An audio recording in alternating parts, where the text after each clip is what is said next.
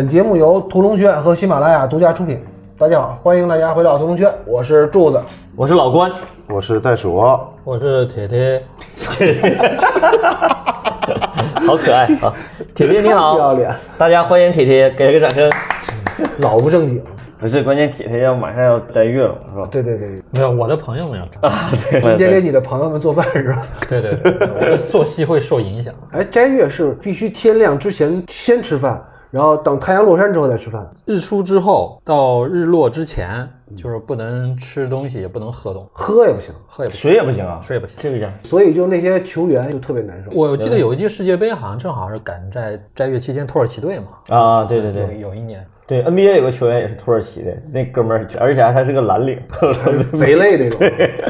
他还特别虔诚，就是不吃，关键是水也不喝，这我还真不知道对。，水不能。什么足球、拳击、篮球，这都是比赛前跟比赛后能差四斤到六斤的体重。那这样的对身体有什么好处呢？是不吃，我觉得像辟谷啊，就类似那个都可以嘛那个，但是就水不喝，没有天光的时候可以，是吧就？全部改夜宵呗。差不多吧，那比如说像这种特殊职业，像运动员这种特殊职业，是也必须得要求吗？还是说那就看你个人的选择嘛。你要如果正好赶在这个时间点去比赛什么的，比如说有些人比较特别虔诚，那他就觉得这个肯定比比赛重嘛。其实你得分啥？你说，比如说世界杯吧，或者奥运会这种项目，嗯他四年这个球员才能轮一次，但是你要比如说是中国队，嗯那可能是五百年轮一次，对吧？你偏偏你还是一个那个特别虔诚的穆斯林，这嗯挺不公平的，这确实。还是个人选择？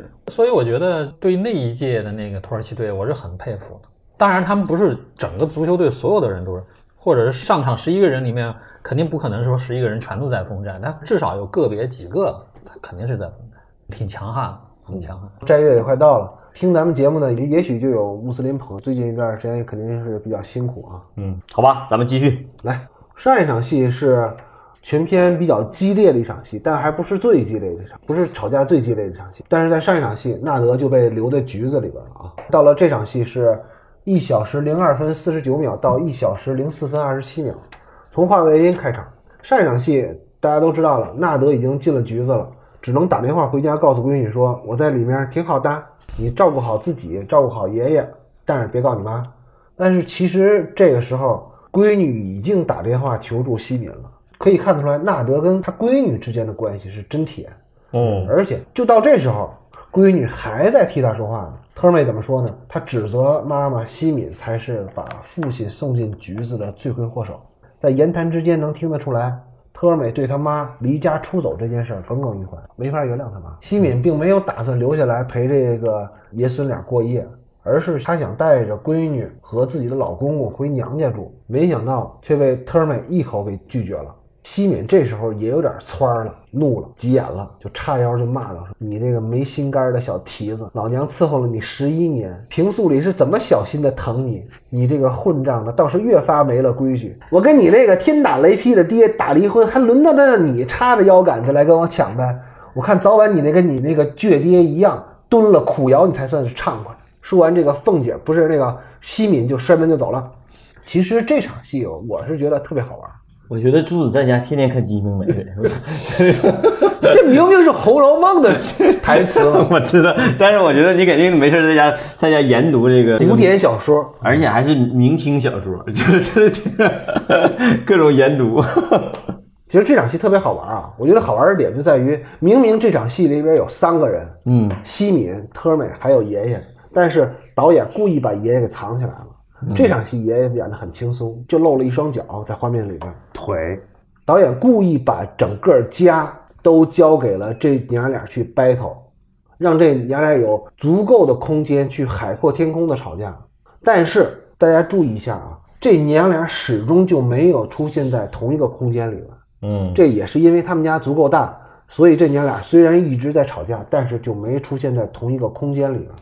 嗯，开间就不行了哈。对，就像我们家一共就十六平米，除了炕就是厨房、厕所，你想躲都躲不了。还有一个很有意思的点啊，这家里边从外部动作上看得出来是什么呢？特美和纳德是一样的，是执意要留在家里的，而西敏则是不管什么时候，他不管要背上什么样的负担，背上什么样的包袱，他都要离开这里边。你看之前他是拿着一个大箱子走，他拿一个钢琴走，这回干脆连自己的老公公他都带走，就这样他也要走，他也不想在这儿住一晚上。他带老爷子走回娘家，还是体现他的善良，不是他的责任。图雅的婚事是吧？行，就塑造这个善良的一个人物。这里边有一些细节啊，他俩进了这个房间里边，背景是有一个广播声的。那广播声里其实是特米在学习英语的一个广播，好像我看没有，我听的是国配版，国配版 有国 国配版说的是中文是吧？对国配版说的是中文啊，我听懂了。嗯，好像听到你不可能听懂了。不，我好像听到里边说 lesson 多少多少，嗯，应该也是他的补习英语的一个。在国配版里边是有两个声音的，嗯，第一个声音是收音机的声音，嗯，就收音机，嗯。第一个声音收音机声音是在播报他们正在大选，啊，是告诉选民怎么去登记选票。嗯，嗯。啊，这是第一个。然后还有一层声音，就是你说的，我没太听出来，因为我的英文不好嘛，所以我听不出来那是波斯语还是英语，但是我感觉像是英语。不是，它肯定是波斯语跟英语是混合的嘛。但是我就不明白为什么是两层声音，可能是咱们做完国配吧，觉得得有点洋范儿的声音铺底子。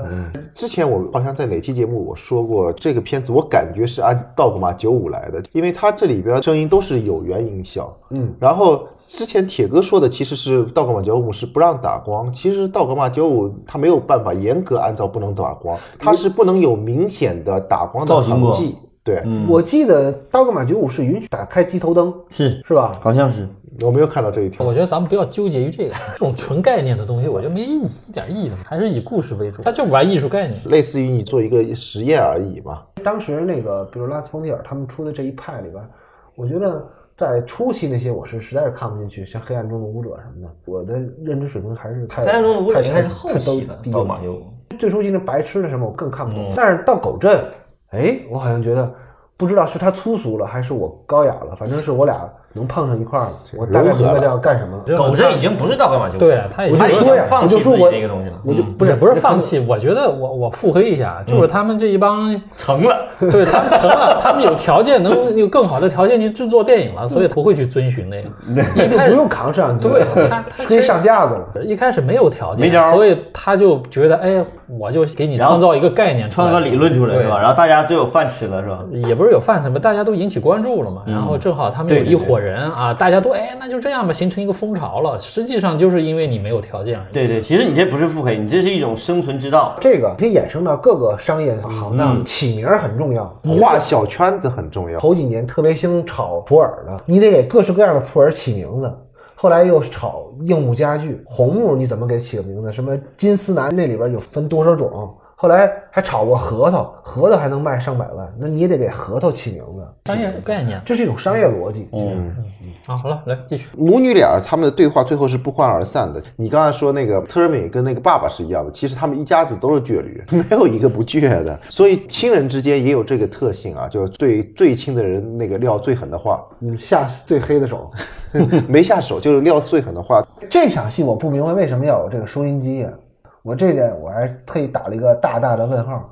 生活质感，还有一个，这爸爸在监狱里头，咱就还是揣测他这个生活细节的把控，就是往往这种情况下，当有一个人进去了以后，为了调节一个家庭气氛的话，你不能太安静，很恐怖的，就是有点动静总比没有动静强。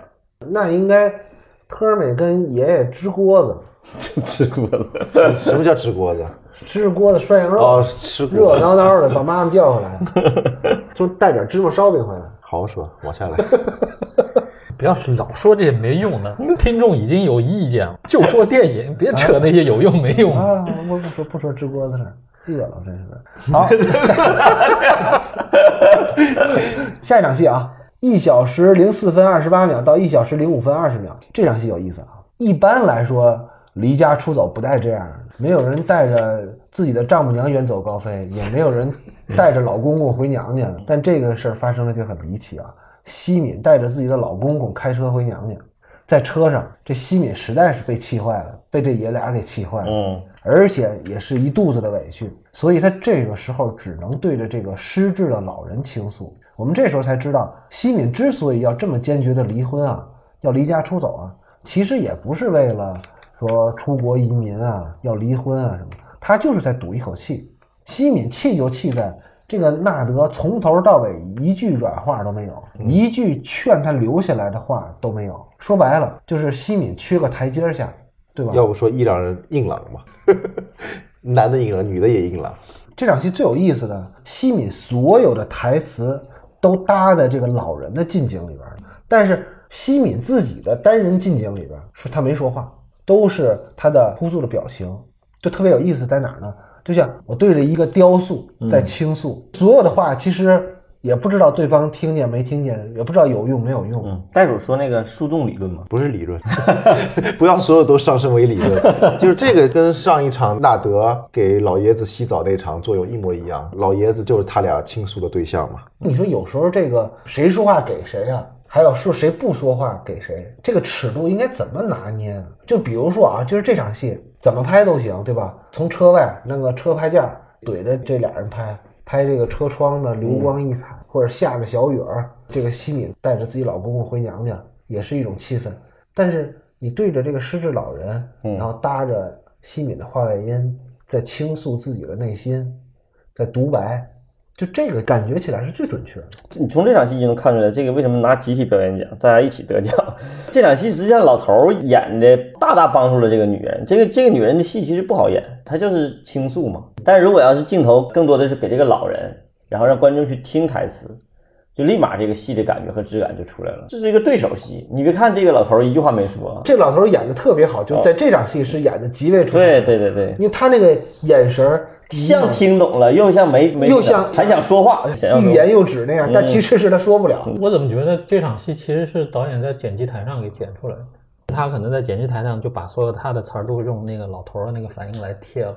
他肯定在这里动了很多心思。然后他那个剧本里头他是那么写的吗？因为我看这场戏最后，其实他想起来什么，突然就掉头了，但是后面就切到下一场了。不知道他那个剧本里是不是就是有裁剪啊，还是什么？没有，剧本里就是这几句词儿，而且剧本里头写的莫尔塔扎先生一直就是西敏说话的时候莫尔塔扎先生一直注视着他，他是给他视线的，给显然他完全不明白西敏在说什么。西敏把车停在了路边，他沉吟片刻，终究是放不下心。他在那条车水马龙的街道上掉了个头回去。实际上，他告诉观众他是回去接女接女啊，他这没交代而已。这场戏里边，如果咱们听声音，还一直伴随着一个手机铃声。这手机铃声我也没听明白是怎么回事儿，这个我都没怎么听，我拉这段的时候，我就是没注意。你们也没注意？我也没注意。没注意。嗯，好，下一场。真着急啊，真是。好吧，好吧，好吧，加快速度啊啊！你主要是你也讲不出来后面有什么。我妄加揣测，不是我妄加揣测，哎，妄还是妄？妄妄，我妄加揣测啊！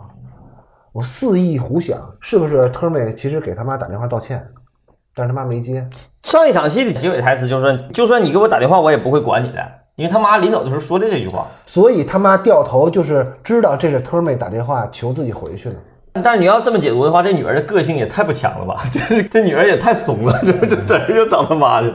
当然了，第二天下一场戏就是他跟他妈在一起的。对啊，嗯所以啊，这个很有可能就是他把他女儿接回去，然后带回姥姥家。嗯，因为啊，女儿肯定是父母的一个中和嘛，爸爸刚强度百分之百，然后妈妈刚强度百分之五十，然后女儿百分之七十五，正好 平均完事儿。这不是一百五吗？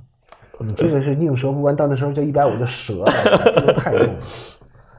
下一场戏啊，一小时零五分二十一秒到一小时零七分十一秒，这场戏是在法院的楼道里边，特妹、姥姥、妈妈来到法院要为纳德交保释金。嗯，咱们看得出来啊，姥姥是非常讲义气的。太好了。嗯，这场戏说完，咱们看得出来啊，这姥姥还是非常讲义气的。为了保姑爷，甚至拿出房产证来做抵押，嗯就是要把这个傻姑爷给救出来。而且呢，西敏也是出于人道主义关怀吧，忙前忙后的操持着各种事务，准备保释这个臭嘎嘣儿的老爷们儿。我就连着说吧，马上接着，西敏还在法院碰到了前来作证的女老师。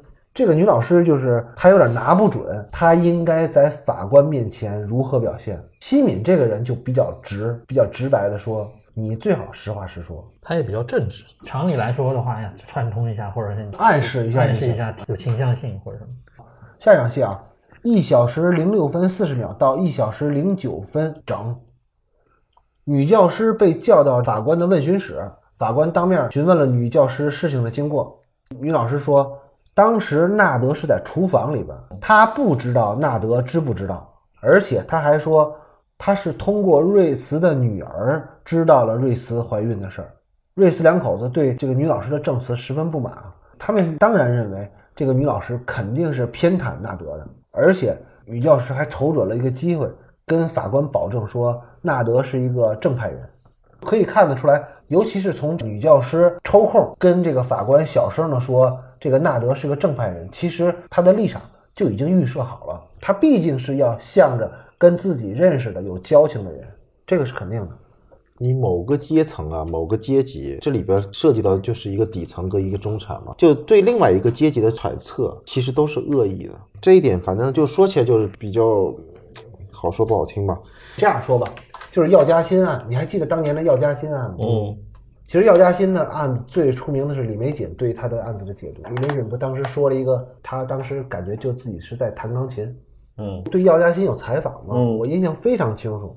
药家鑫就说了一句话，他说：“我会觉得我撞死了农村人，解决起来会很麻烦。咱们就别说伊朗了，直到今日，咱们无论是城市、农村，还是说全国各地，都对某些地域或者某些群体是有偏见的。无论是低对高也有偏见，或者高对低，咱们得承认，咱们是有圈层嘛，别说阶层嘛，是有圈层的肯。定是有。别管是低对高的偏见，还是高对低的偏见，都有。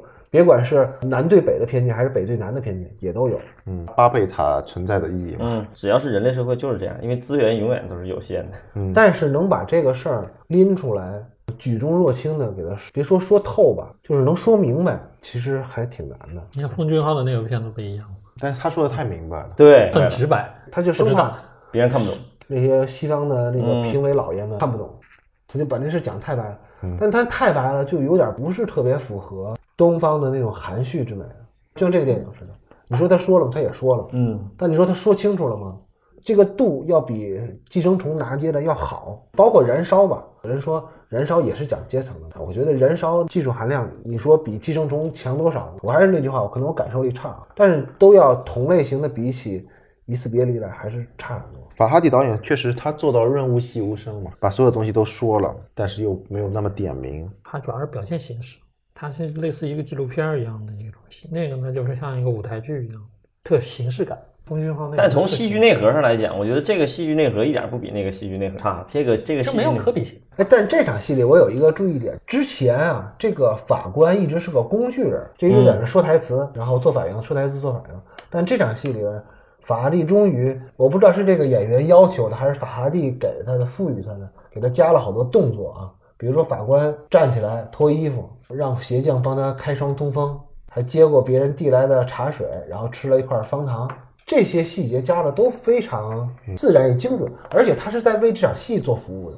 因为在这场戏里边，他属于观众的角色。作为观众看这场戏，看这两家人争吵，已经是第三次了，对，观众也有点厌烦了。太有点不耐烦了。观众其实这时候就已经有点看腻了，再精彩的吵架，吵三遍也没啥意思。所以呢，法官的动作的伴随就很好。其实他也有点分心了，对，他的注意力就在开窗通风上了。我的想法跟你不一样啊，嗯就是我觉得他所有加的这些东西，表示他那个法官他也不知道该怎么办啊，他就觉得双方都有理，他也遇到挠头的案子这个难题，对，所以他有点烦躁，开窗热了嘛，身上烦躁人才会热嘛，脱衣服然后喝茶什么的，他利用这种动作来展现他内心的一些情绪上的一些东西。所以你就能想象这些戏他们得排了多少遍，能排的这么顺畅，这么流畅。我相信他很多动作啊，都是演员自己加上的。在他这个环境里，就这个剧情，在这儿做各种的排演，然后中间会谁做什么动作，他就近的就利用现场的条件来做一些反应。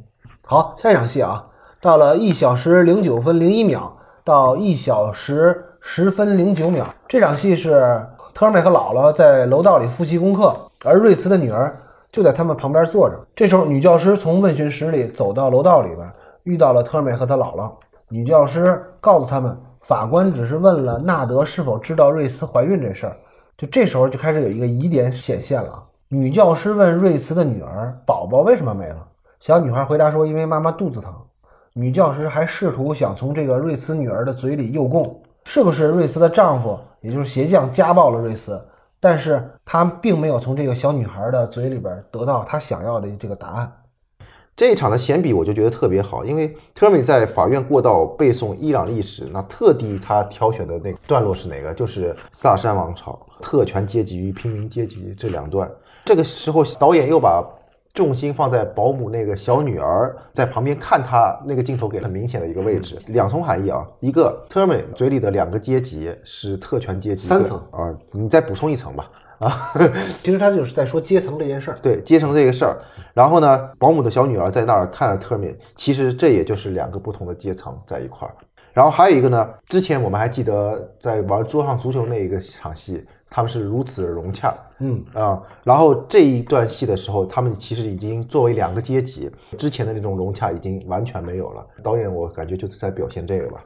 我看了一段那个法拉第导演的采访，他就那么表示吧，就是说这是两种主流的社会阶层之间的冲突，嗯在这个电影中得到了反映，可以说是中产阶级和社会底层发生的冲突。这种冲突和矛盾可能传递给下一代，就像你所说的，两个家庭的孩子似乎在重复两个家庭之间的矛盾。这种冲突和矛盾在一代一代人之中向下传递。是由于他们家庭之间的矛盾，让这两个女孩有着如此关系上的转变。它指的是开头两个在一块玩游戏和融合，到最后仇恨的眼光互相看。他们这两个小女孩儿，就 Termi 跟这个小女孩的关系，从那个融洽变成现在这个样子，后面又会有融洽。在最后那场戏之前吧，给钱那场戏之前，会有又一个再一次融洽到在最后的仇恨。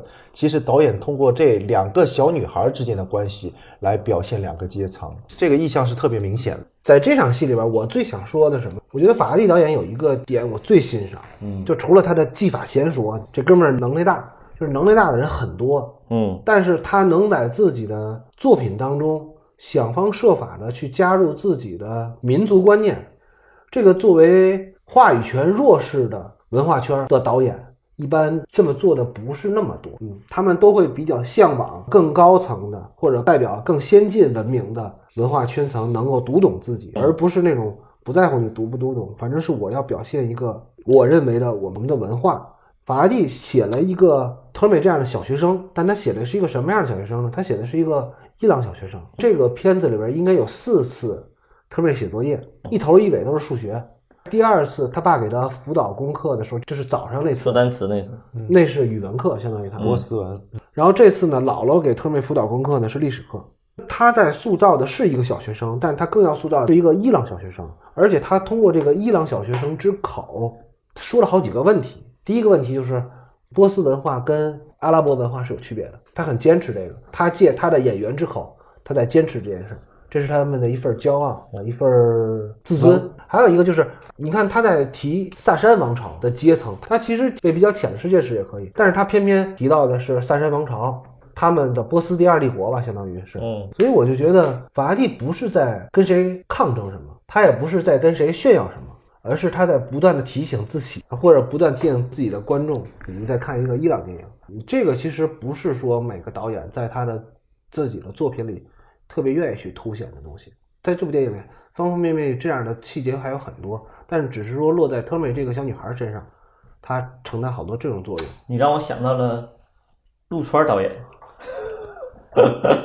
就是陆川导演当年在拍那个《南京南京》的时候，嗯，就是他拍了一个日本人的视角嘛，他想要表现一个日本人也是人嘛，拍了。但是我觉得他没有太说明白这个态度。但是我觉得你说那观念确实跟这个相当于是一个对立。比如说抗日这件事儿，中国导演都想拍抗日，咱不说老导演，说姜文拍抗日，那陆川也拍抗日。但陆川他就觉得他想把自己凌驾在更人类一点儿的关于战争怎么回事儿，她就是觉得是我站在月球上看这件事儿，对，有点这个意思，或者太阳系中心嘛，对，有点这个意思。关于抗自己给烧着了哈。关于抗战这个事儿吧，你看伊斯伍德，嗯拍也是抗战，他也想拍一个更人类化的东西，他宁可拍俩电影，一个是那个父辈的旗帜，一个是那个硫磺岛的家书硫磺岛的家书，他宁可拍两个电影，他也要以主人公视角来进入这个故事，而不是凌驾于更高度维度的来看待这个，感觉自己很高的那个角度来拍这个故事。他一会儿站在日本人的视角，一会儿站在中国人的视角，就感觉有点乱套，就感觉哎，到底要表现什么？他文化坚持是什么？或者是你自己要说什么？再引申一点，咱们咱们说郭帆拍那个《流浪地球》，技术上好与不好，但是很多被媒体或者是文化圈夸奖的一点就是，他能拍出一个中国人的价值观的一个科幻电影，比如说集体意识，比如说那啥，不是英雄主义。咱不说他那个戏好不好，但是他能坚持自己的这种文化自信也好，还是这个其实是很难得的。还是说你站起来，感觉自己是一个很高在上的，我想拍整个普世的全世界的。其实你越是那样，反倒把自己就就给拍迷糊了，表意不清了。哎，那我问你个，那你见过那种世界格局，就站在太阳系中心看世界的格局的优秀电影吗？你印象里面？看《动物世界》，动物世界雷德利·斯科特呢？拍人类啊，拍人类哈，嗯，他不是我非要跳出这个圈层，还在说这个事儿，他是在说另外一个事儿。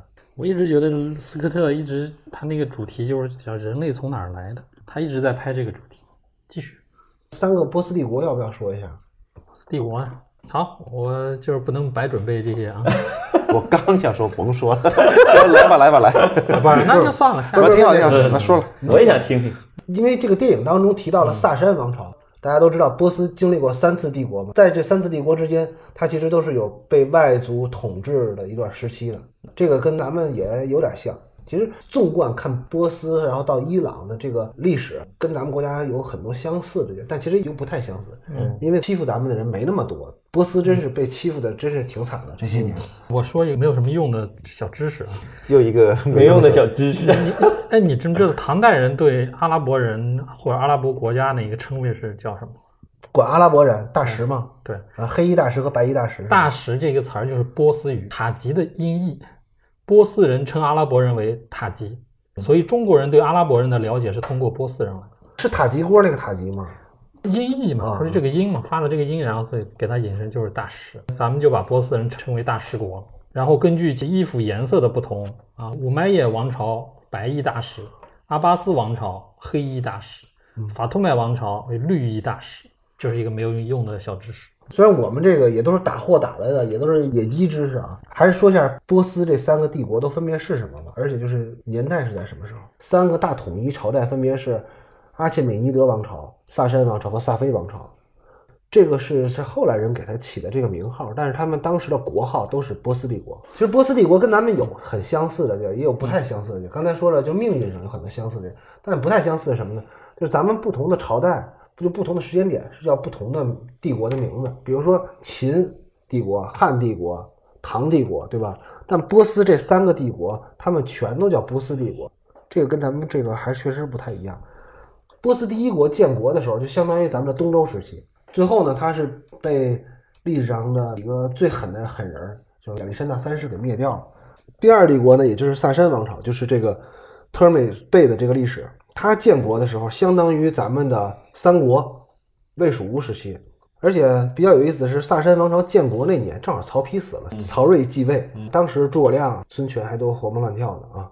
最后这萨珊王朝是被阿拉伯人给灭了，所以从那之后，阿拉伯文化其实就是伊斯兰教文化，才开始进入到波斯高原，然后他当地的什么显教、摩尼教，这才开始慢慢的示威了。就第三帝国建立的时候呢，其实距离萨珊王朝的覆灭已经过去了九百年。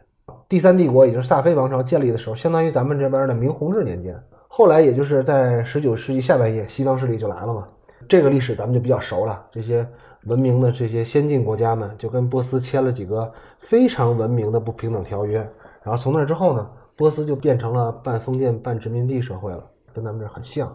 再到后来，一九二一年，巴列维就上台了，然后建立了巴列维王朝。后面也就是大家都比较知道的，就是七九年的伊斯兰革命。他那个巴列维啊，怎么掌握了这个权力啊？老巴列维是个军官，是不是？对他其实就是骑兵，他就是一个小头目，他就带了几千个哥萨克骑兵就把整个伊朗给拿下了。他想成为像土耳其那个凯末尔那样的人物，所以就带着他那个几千骑兵就掌控了伊朗的这个政权嘛。所以他在伊朗就是本土里头那种根基不是特别深厚，嗯，他没有跟当时的那种宗教势力什么的结合的那么紧密，所以他那个政权合法性一直是根基相对来说不是那么稳吧。所以他才会导致后头的，比如说教士集团跟他们的乱七八糟的那些矛盾啊什么。他不是根植于各个部落里头这样自然成长出来的，它其实就是一个军阀，他凭着武力就给掌控了这个地方的权利、话语权了。但是他的人脉关系也好，各方面也好，就不是成长于这个部落之中的那样。后边包括他儿子，后来赶上了就是四十年代、五十年代民族主义特别昌盛的。对，这个咱就不说了，这跟咱电影没关系。好吧，回到电影啊，咱们就还得回到这个讯问室里边啊，一小时十分零十秒到一小时十四分三十四秒，在讯问室里边，纳德跟瑞茨两口子还在吵架。这时候双方更多的就是情绪的发泄，没别的，没有什么摆事实讲道理了。纳德就坚称自己不知道瑞茨怀孕了，而且没有推瑞茨。法官还说瑞慈也要被拘留，因为纳德也指控了瑞慈捆绑虐待老人。眼看着纳德就要被保释出狱，而自己的妻子即将去坐牢。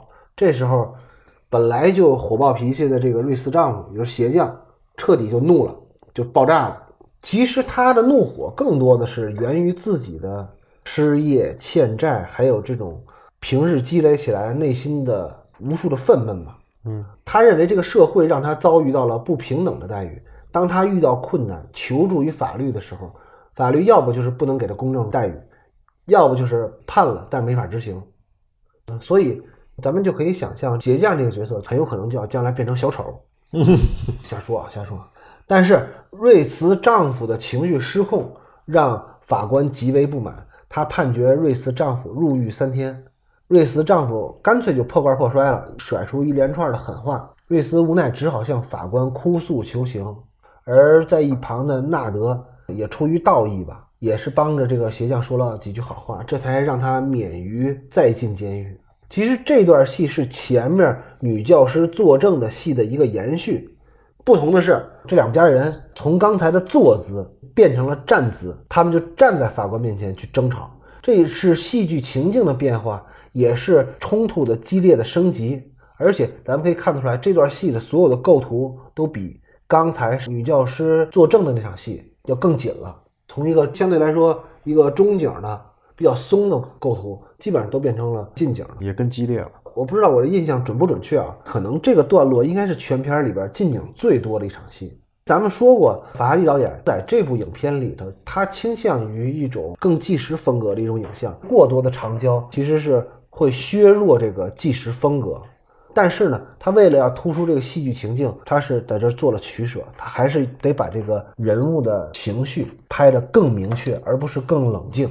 我觉得有两个，一个是他本身就在那么一个小的空间里头，就法官办公室里头，那么多人挤在里头，所以肯定景别是比较紧的比较紧的。第二个呢，他本身这个矛盾冲突已经很升级了，所以他也得要用精力。你要是弄个松松垮垮的镜头吧，你这情绪就卸下来，嗯，观众的那个节奏和注意力都会卸掉。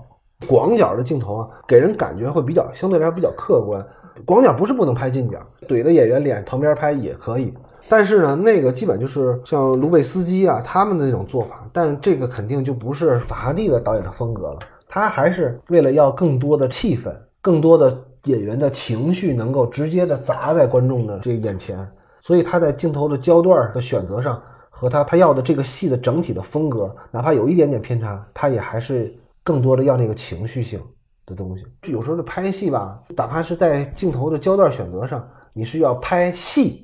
还是要拍风格，嗯，你拍戏也能成功，拍风格也能成功，只要你能有胆子坚持下去。还得看你拍的对象，你要是让一些小偶像去拍，你你只能用全景。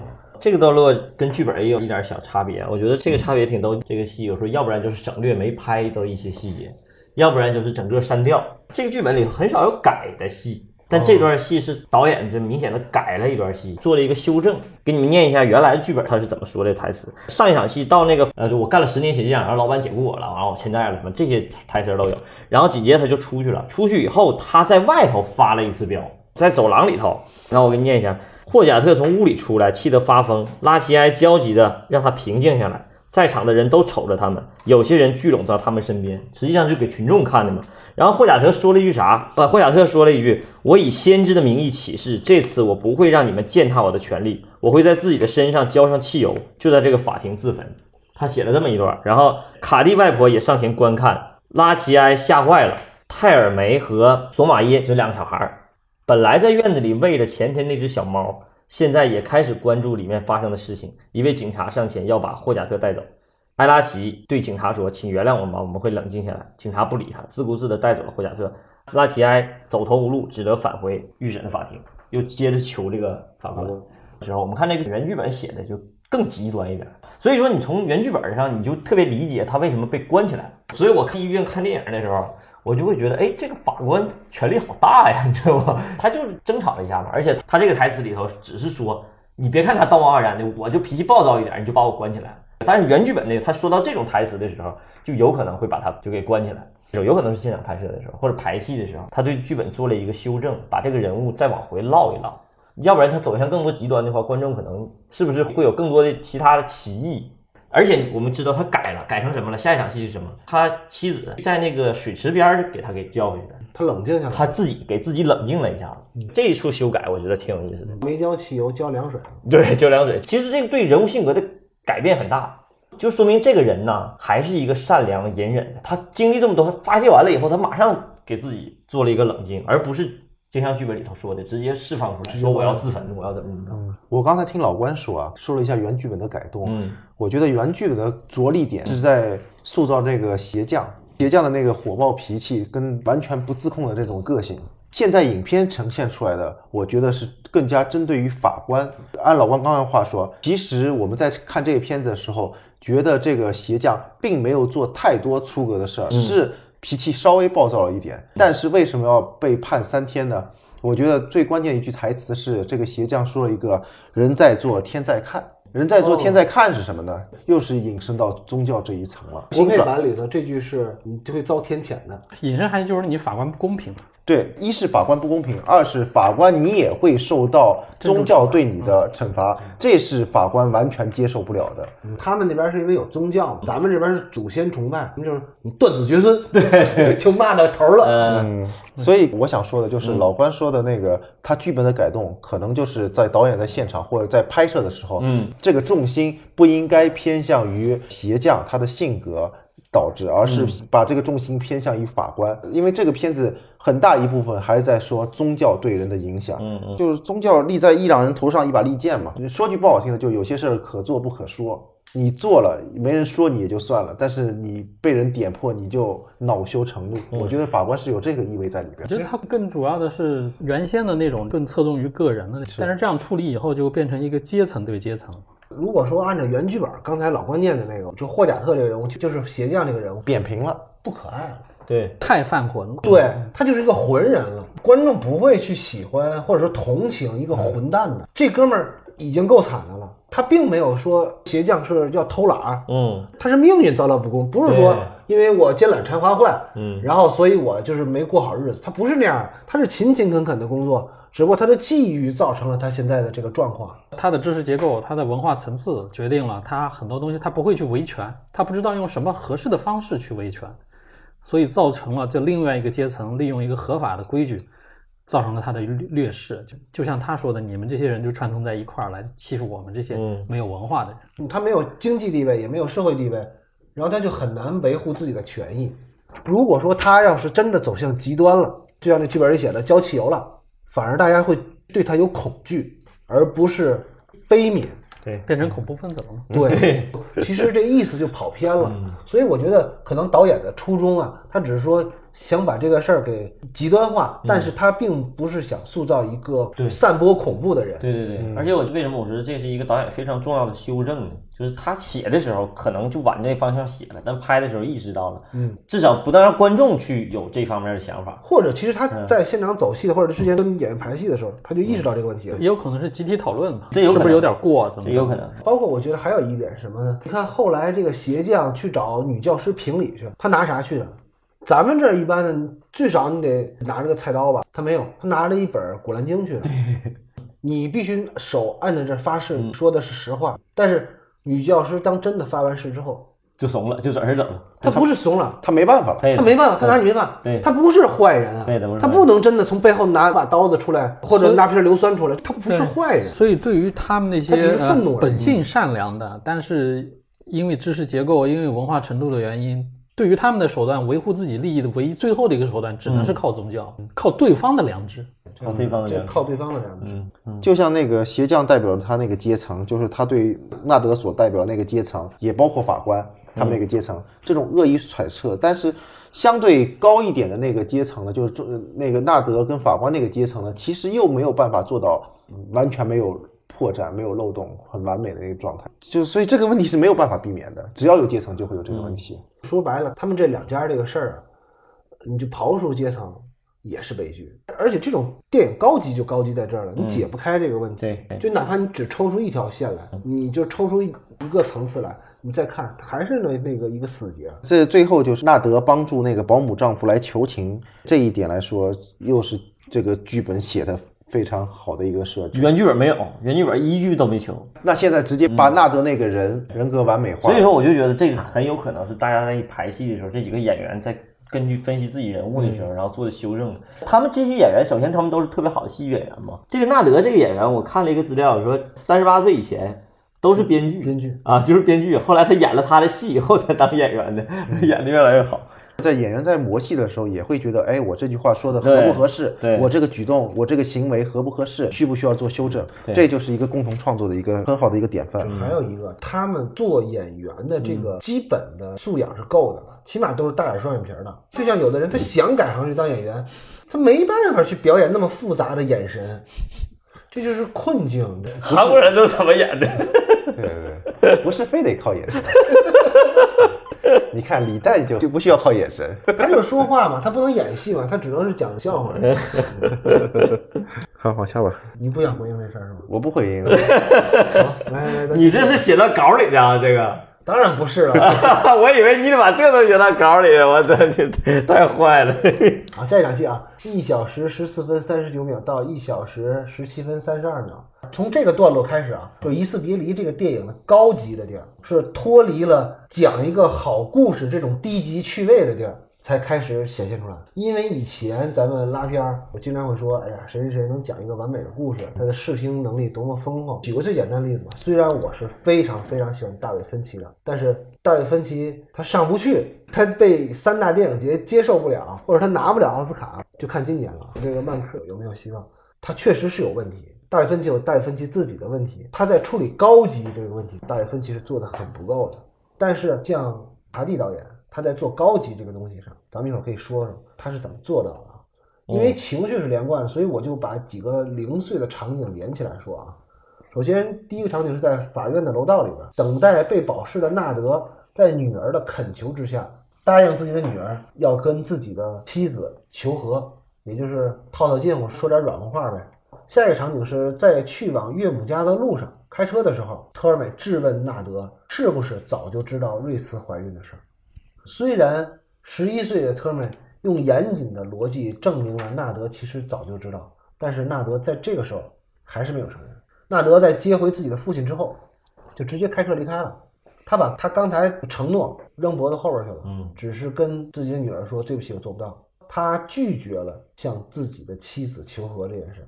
我是觉得他也是有点太好面子了，因为他就觉得，如果我在这个时候刚被妻子家人花钱把我保释出来，我就去求和的话，有点跌份呗，就这么简单。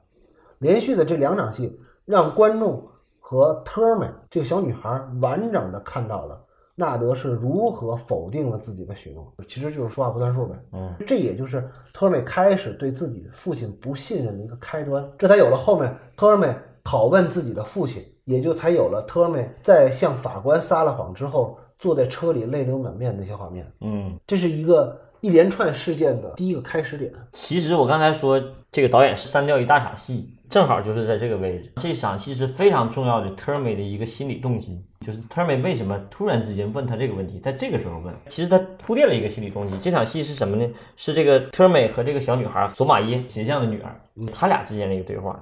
所以说他这个小猫啊用了三次，在这儿也用了一次。我给大家念一下这场戏，啊，不长。院子里人流络绎不绝，泰尔梅和索玛耶坐在一个角落里，小猫依偎在他们身边，他们在谈天。泰尔梅说：“有这只猫的脑袋那么大。”索玛耶说：“那它是怎么踢人的？四个月的胎儿会踢人吗？”“是的，我听说过。四个月的胎儿还没有胳膊和腿呢，怎么踢？”索玛耶说：“你去我妈妈的肚子里看过宝宝长什么样吗？”泰尔梅说：“没有，但是在书里有图片，就像是一块这样的肉。”他做了一个鬼脸，看上去像是一个未成型的胎儿。索马耶笑了。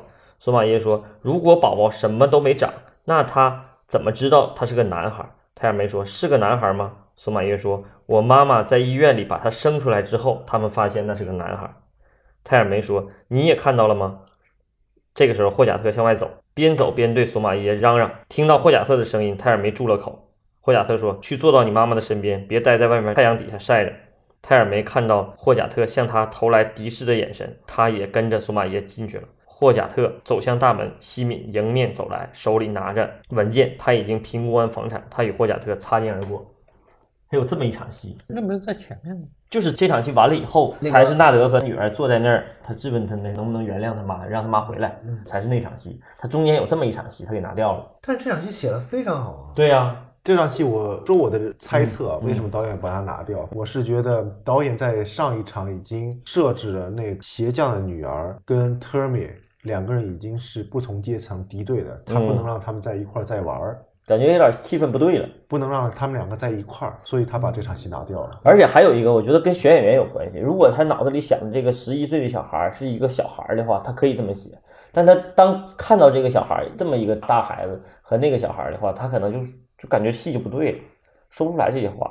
看剧本的时候看到这儿的时候，我觉得特别好。你说了你的揣测，你说了你的揣测，我的揣测是，是不是把这场戏加上去太满了，说的太明白了。也有可能，还有一个这个视角的问题。其实他现在这个视角已经开始进入孩子的视角了。就刚才你说的，其实现在这几场戏都是二美在问他爸嘛，他跟他爸之间的矛盾了。所以说这场戏是重要的下一场戏的心理动机。他是因为体会到这个孩子的生命逝去了以后，他才会觉得这件事儿很严重，很严重，然后他才会问他爸那些问题，才会激发了下一个矛盾，就他们家族内部之间的矛盾，就父女之间的矛盾了。这个时候他所关心的问题是他爸爸是不是真的夺走了一个四个月对带着孩子的生命？嗯，这个心理动机我觉得是对的，但是其实没有这个吧，也不受影响。这个就是纯铺垫戏，说白了，纯是给心理动机的。所以这场戏的剧作功能，可能在导演看来有点太单一了。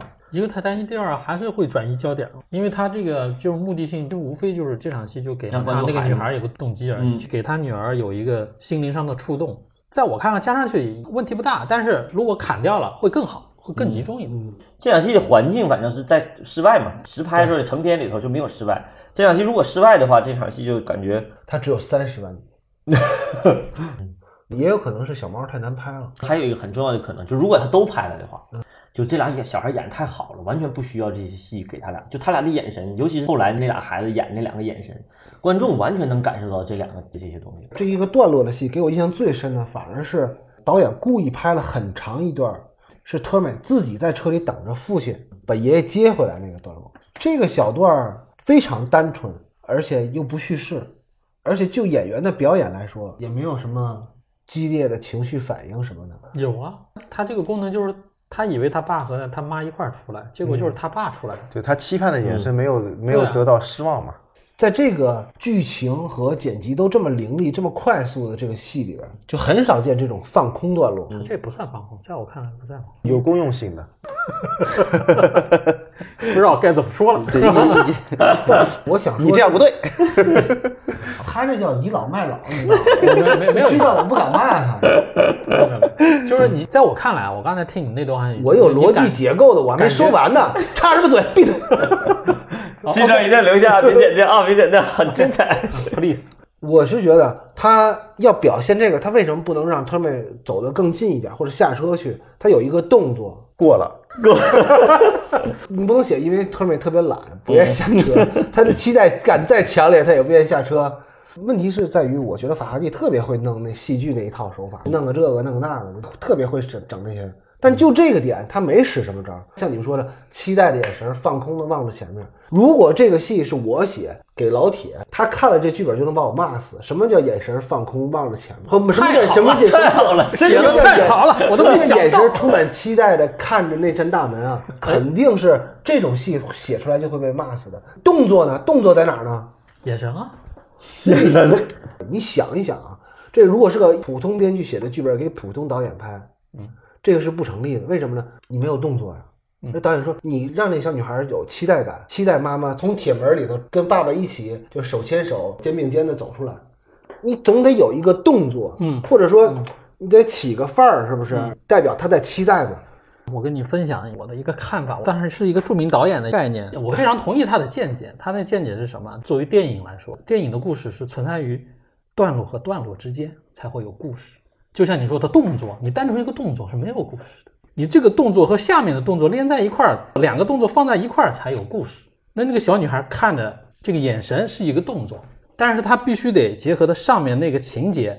这两个放在一块儿，故事就有了。她在期待她妈妈出来，所以你如果有些导演因为看到你写的啊，你没有动作，那这个导演就是个垃圾，你不要搭理他。其实这个你给我的话，我肯定会很喜欢，因为淡淡的，三个字淡淡的，不客气。就我剪是吧？所以咱就简短点啊。刚才柱子说了这一个段落，就是纳德和。特米在法庭的走廊里，然后在车里，这两个人的戏吧。这个电影里边没有空镜作为过渡，在法院的过道里的谈话，最后以一个趣味点来结束。这一点我觉得稍稍有点跳脱，但还蛮有意思的。就是就发誓的，发誓那一点，就旁边那个协警，然后同时举起手来。法警，法警，对。到这个时候为止呢，其实纳德他通过呃西敏帮他保释，他其实有一个半和解，对吧？没有那么恨。然后呢，纳德和瑞茨呢，通过纳德最后帮鞋匠来说情，他其实也有一个半和解。就这个时候呢，其实剧情是又往上走了那么一点点，所以他可以通过那么一个小的趣味点，发誓的那个趣味点来结束这一个段落。发誓的那个点呢，其实在这个片子里占的比重不是特别大，但是他也用上了。用在哪呢？用上他没有把西敏带回来，然后他女儿跟他说：“你不是发过誓了吗？”这个发过誓了，在成年人的世界，其实就你发誓跟发誓其实是不一样的，有些是开玩笑的发誓，有些是真的发誓。但是在孩子看来，成人的世界里哪有真的发誓？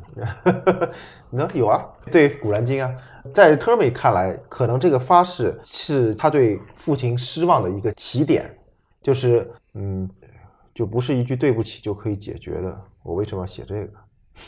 哈哈哈对，因为那个、那个、那个纳德说了个对不起嘛，但是在特米看来，可能不是一个对不起就可以来解决这个事儿的。嗯，好，下一场戏啊，在一小时十七分三十三秒到一小时二十分十七秒，回到家之后，纳德明显的感觉到了女儿情绪的变化，更为重要的是，纳德从女儿的言语之中听到了一种不信任的这个弦外之音，哪怕是他去拜访邻居。也会被女儿当做是去跟邻居套招串供。嗯，纳德为了在女儿面前自证清白，他就把女儿带到楼道里，亲自演示自己是不可能像瑞茨指责的那样把她推倒在楼梯的下边的。然而，当纳德走进屋里，恰巧和自己父亲的目光相遇，心中有愧的他当然知道自己是在避重就轻，他连一个老年痴呆的病人的目光都不太敢接触。这个目光太好了，就是这一个闲笔，就是他跟他父亲这个对视这一点，人在做，老头在看，神来之笔。而且他这一场跟下一场那个转场特别牛，干净利索。这场戏还删掉了剧本里头的一个段落。实际上，这个书包啊，嗯，这个落那个书包，科美是看到了，看到了书包以后，然后偷偷翻看他那个书包里头的这幅画，直接展现给观众看了。我念一下吧。特美把爷爷安顿在床边坐下。老人像个孩子一样缄默而无助。他回到门厅，依然在想心事。他看见了索马耶的双肩背包，包被落在了公寓门的后边。他打开背包，从里面翻出了一张画，笔记执着，画的是一个男人和一个女人。女人有着突出的肚子，从画面上可以看出男人和女人在打架。纳德开门进来，他注意到特美在盯着画看。特美把画拿回自己的房间。这个画实际上就一直在这个老师的口里头说出来了嘛，但是实际上一直没有给观众看。他原剧本里头是试图把这些画，一个是给那个特美看，嗯，还有一个也想给观众看一眼，嗯。但我觉得这笔删的好，嗯，这笔如果要是留下的话，可能就像铁哥说的，特别明显，就会一下子跑偏了，有歧义了。对，有歧义了，一下跑偏了。现在是只能通过小女孩的嘴知道。他父母之前可能是动手家暴老婆的这个行为，但是可能最近是没有了。对，所以我觉得在导演编剧脑子里头，实际上这条副线故事是非常清晰的，只不过他没写，但他有的时候不自觉地流露在剧本里头，但是他会把这个故事前因后果脑子里都想得非常清晰，他才会把这些戏写在这上面。刚才没说完啊，就是说，我觉得这场戏最大的亮点就是那老爷子那眼神，当纳德在给女儿演示。怎么就摔不到楼梯下边的时候，他回到屋里边，正好只有他跟他爸两个。嗯，他爸正往客厅走，然后回头看向他，就他爸那种眼神是一种质疑的目光，嗯审视的目光。其实也是一种像照镜子一般的自我审视。这块儿确实是神来之笔，我也特别喜欢那个镜头啊，太好了。这个其实，在导演脑子里就有了，剧本里头有单独的一场戏，这是这种戏就写起来，并不一定能感受到。，对谁也感受不到。就拍出来之后是有特别明显的冲击力的。嗯，这个你说他是之前就设计好的吗？剧本里头有啊，纳德站在那就太公寓门口他依然是头怀末视，他父亲站在门厅里盯着他，他们彼此对视。但是他这句话有点浪费哈，有点多余哈。纳德按下了门把手开门，这多像超现实主义的，不是这一段，因为你如果在写剧本的时候，你就是那个那个想到编剧就要想到他进屋的时候要跟他父亲对视一下，这就太神了。这个、我就想象不这种这种有可能特别像是拍戏的时候，我看老头儿的状态，我老老头儿给我来一个这么个镜头。没有，我觉得很正常啊。他如果是编导一体的话，肯定没问题。他就是他脑脑子里都已经想好画面，所有的画面都想好。嗯，有些我觉得你不到现场是想不到的。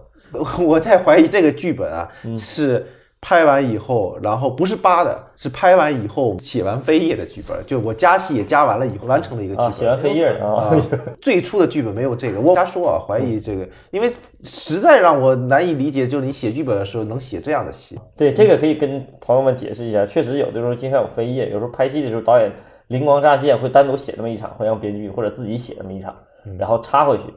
最后出剧本的时候或者出片子的时候，整理文稿的。时候给剪辑台的时候，这场戏是加在里边。对就是比如说这个是八十六 A 应该可以86 B 想呃，反正我也我不是编剧，我也不知道。厉害，这个戏好像是我们聊这么多戏里头很少大家集体夸奖的，噼里啪啦的。就是缺点很少。对，优点极多。第一次看的时候没啥感觉，看就是好，但越看越心杂嘛。这个戏，对，我觉得你们认为那个影史第一的《肖申克》也不会比这个好。影史地位是震撼，普通观众看完以后他就会觉得震撼。因为《肖申克》我不知道看了多少遍了，我到现在我都没有觉得它好。